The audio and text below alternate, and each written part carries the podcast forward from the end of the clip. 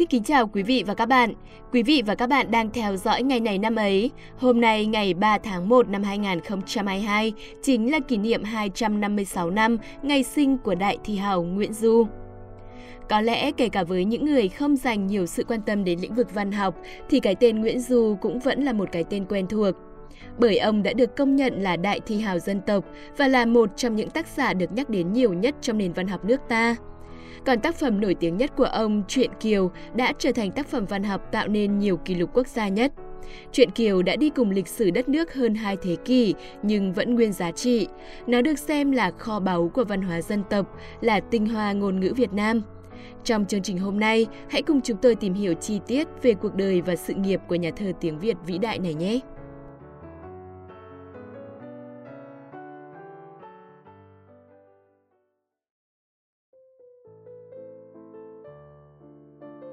Nguyễn Du tên chữ là Tố Như, tên hiệu là Thanh Hiên, sinh ngày mùng 3 tháng 1 năm 1766, tức ngày 23 tháng 11 năm Ất Dậu tại kinh thành Thăng Long, nay là thủ đô Hà Nội.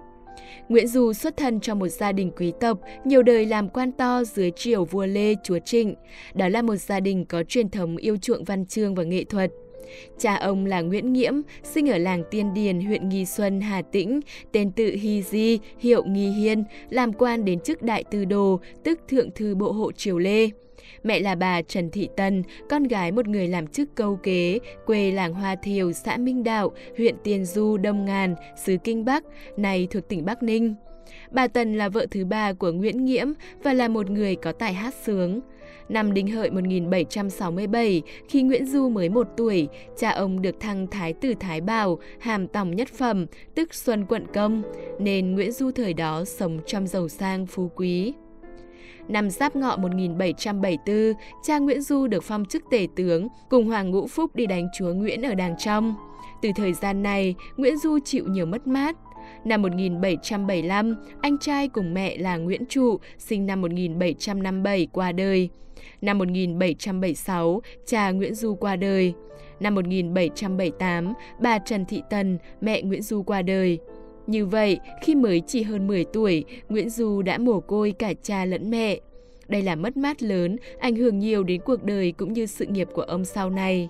Lúc này, ông phải ở với người anh khác mẹ là Nguyễn Khản.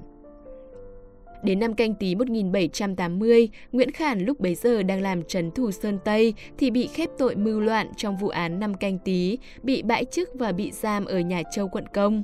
Lúc này, Nguyễn Du được một người thân của cha là đoàn Nguyễn Tuấn đón về Sơn Nam Hạ, nay thuộc Nam Định, nuôi ăn học. Năm nhâm dần 1782, chúa Trịnh Sâm mất, Kiều Bình phế Trịnh Cán, rồi lập Trịnh Tông lên ngôi chúa.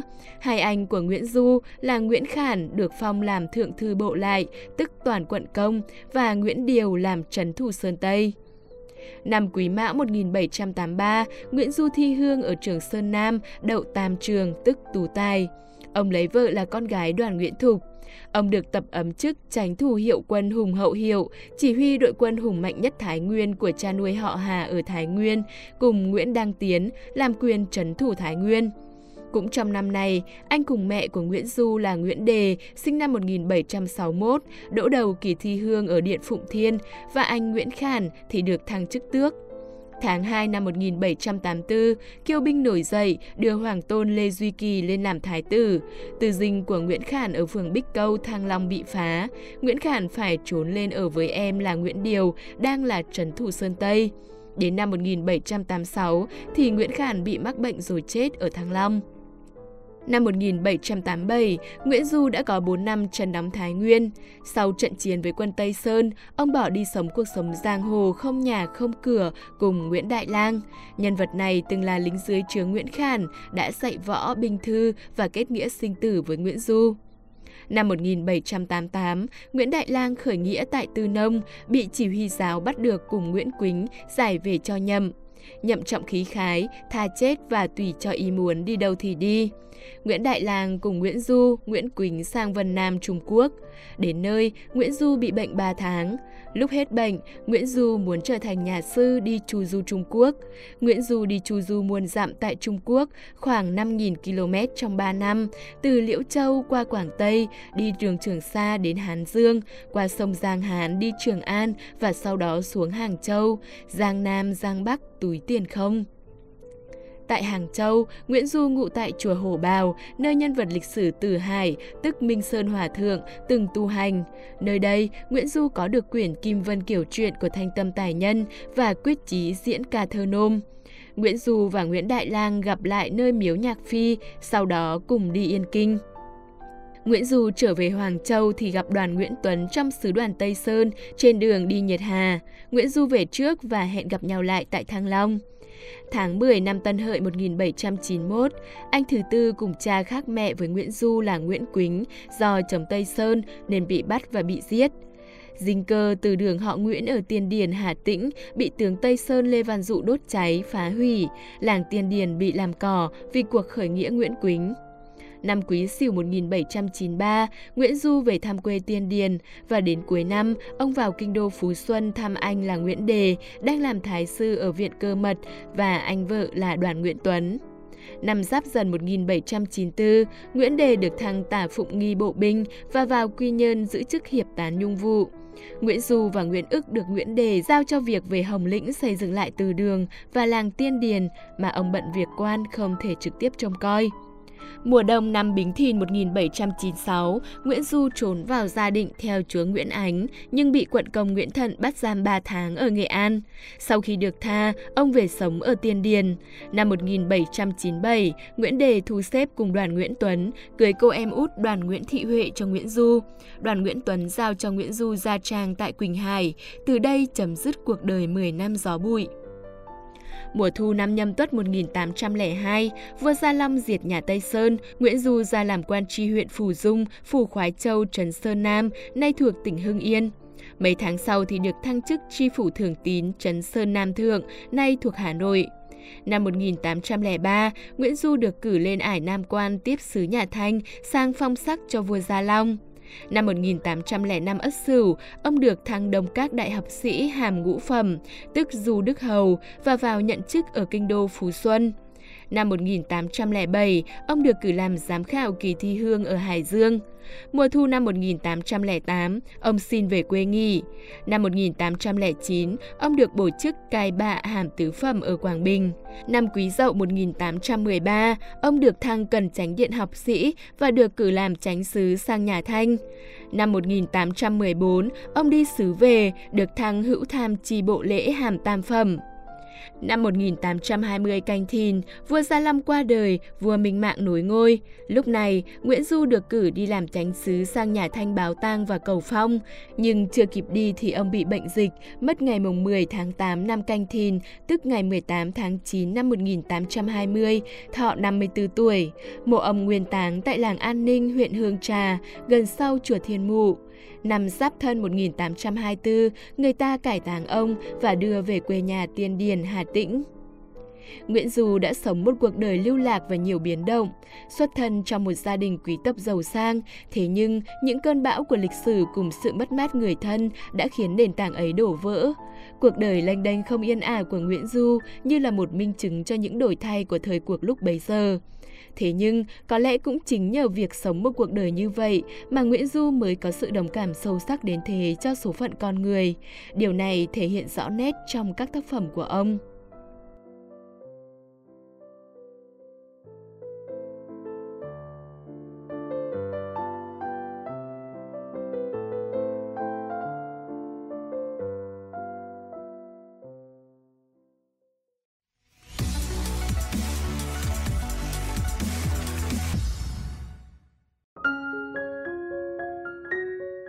Có thể nói, sự nghiệp văn học của Nguyễn Du gắn liền với truyện Kiều. Đây là tác phẩm đỉnh cao và nổi tiếng nhất của ông. Tuy nhiên, chúng tôi sẽ nói chi tiết hơn về thiên tuyệt bút này trong phần sau của chương trình. Còn ở phần này, chúng ta sẽ tìm hiểu về các tác phẩm khác cũng rất nổi bật trong sự nghiệp đồ sộ của Nguyễn Du nhé. Đầu tiên phải kể đến đó là những tác phẩm bằng chữ Hán. Theo nhiều thống kê và nghiên cứu, Nguyễn Du có 249 tác phẩm bằng chữ Hán, cụ thể gồm Thanh Hiên thi tập, còn gọi là Thanh Hiên tiền hậu tập, có nghĩa là tập thơ của Thanh Hiên, gồm 78 bài thơ trong giai đoạn 1786 đến 1804, gồm 10 năm lưu lạc, 6 năm trở lại nhà dưới chân núi Hồng và 2 năm làm tri huyện ở huyện Bắc Hà. Tập thơ là các bài viết chủ yếu trong những năm tháng trước khi làm quan nhà Nguyễn. Nam Trung Tạp Ngâm có nghĩa là ngâm nga lặt vặt lúc ở miền Nam, gồm 40 bài, giai đoạn 1805 đến 1812. Ông được thăng hàm đông các đại học sĩ, làm quan ở Kinh Đô 5 năm và làm cai bạ ở Quảng Bình 3 năm. Bắc hành tạp lục có nghĩa là ghi chép linh tinh trong chuyến đi sang phương Bắc, gồm 131 bài thơ giai đoạn 1813 đến 1814, viết trong chuyến đi sứ sang Trung Quốc. Tiếp theo, những tác phẩm bằng chữ nôm của Nguyễn Du gồm có Đoạn trường Tân Thanh, còn có tên gọi khác là Kim Vân Kiều Truyện, có nghĩa là tiếng kêu mới về nỗi đau đứt ruột.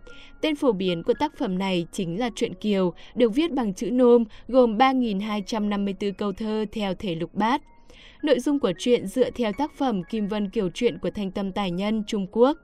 Nội dung chính của truyện xoay quanh quãng đời lưu lạc sau khi bán mình chuộc cha của Thúy Kiều, nhân vật chính trong truyện, một cô gái có tài sắc. Văn triều hồn, tức văn tế thập loại chúng sinh, dịch nghĩa là văn tế 10 loại chúng sinh, còn có tên gọi khác là văn tế triều hồn. Tác phẩm hiện chưa rõ thời điểm sáng tác.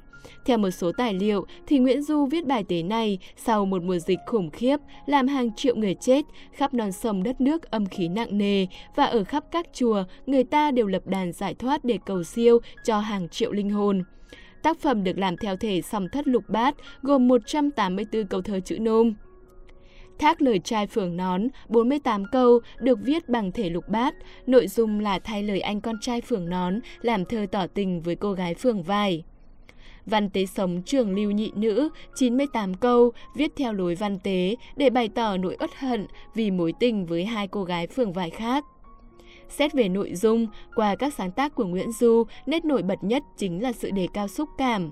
Ý nghĩa được thể hiện xuyên suốt là sự cảm thông sâu sắc của tác giả đối với cuộc sống và con người, đặc biệt là những con người nhỏ bé, bất hạnh.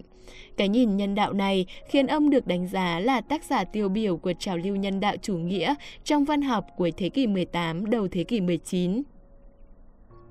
Về mặt nghệ thuật, Nguyễn Du là nhà thơ có học vấn uyên bác, nắm vững nhiều thể thơ của Trung Quốc như ngũ ngôn cổ thi, ngũ ngôn luật, thất ngôn luật, ca, hành, nên ở thể thơ nào ông cũng có bài xuất sắc. Đặc biệt hơn cả là tài làm thơ bằng chữ nôm của ông mà bằng chứng là ở truyện Kiều. Với Nguyễn Du, những câu chuyện tự sự trong tác phẩm đã được ông tài tình chuyển hóa bằng ngôn ngữ để nó thấm đẫm tình cảm, vang lên âm thanh và bừng lên cả sắc màu, vô cùng sống động. Ông như một nghệ nhân tài tình có khả năng điều khiển được những con chữ để nó hoàn thành xuất sắc nhiệm vụ truyền tải những thông điệp mà ông muốn gửi gắm. Với số lượng tác phẩm đồ sộ cùng nhiều bài được đánh giá là kiệt tác, Nguyễn Du xứng đáng được xem là đại văn hào của dân tộc, là biểu tượng bất tử của văn học trung đại Việt Nam.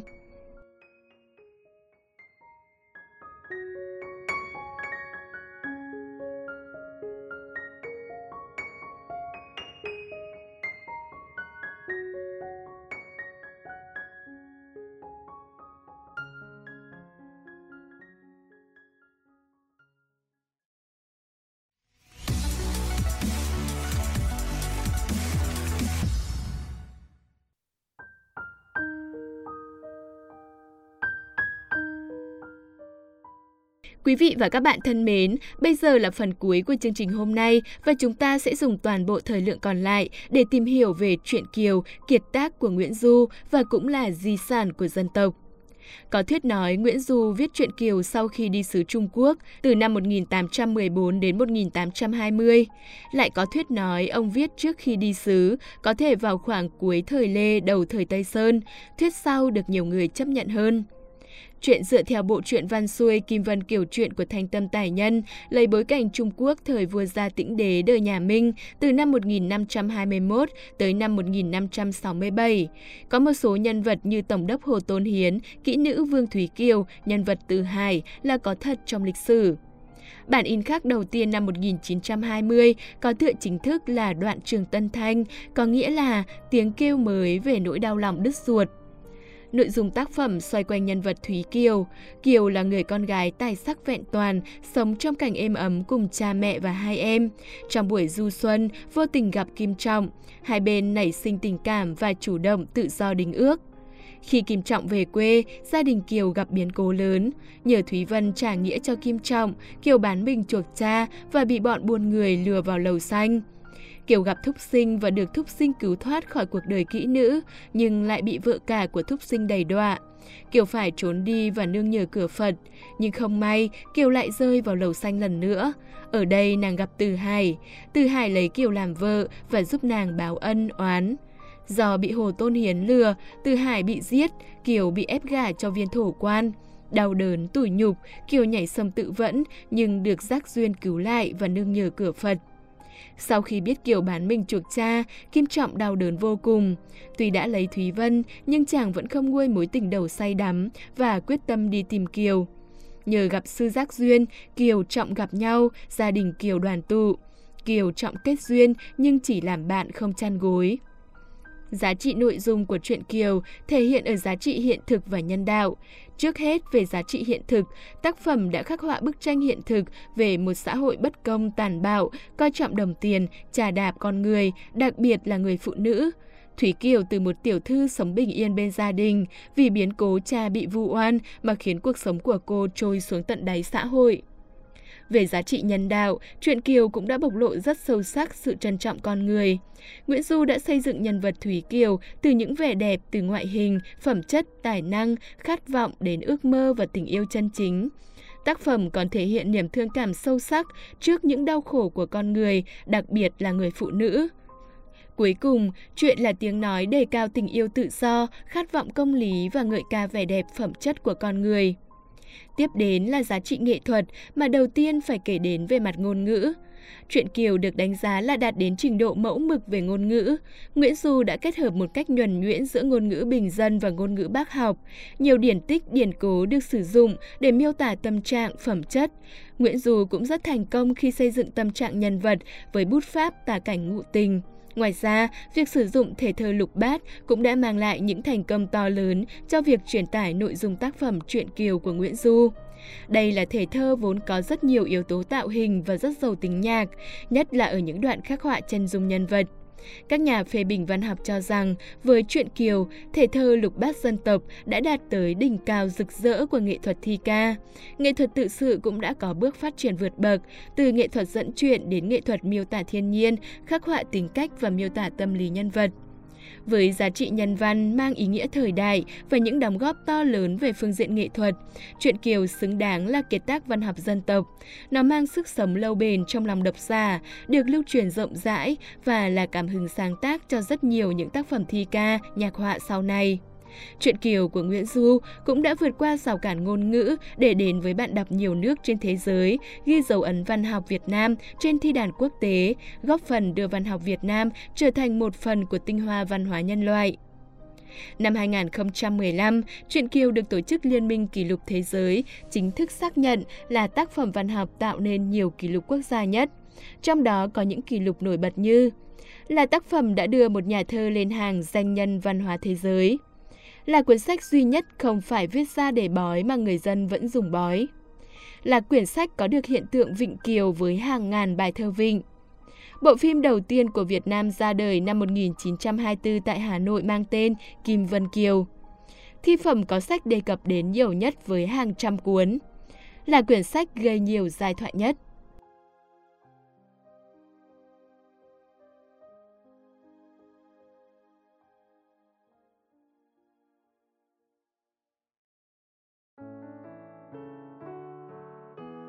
Với những đóng góp của mình, Nguyễn Du được người Việt kính trọng tôn xưng là đại thi hào dân tộc.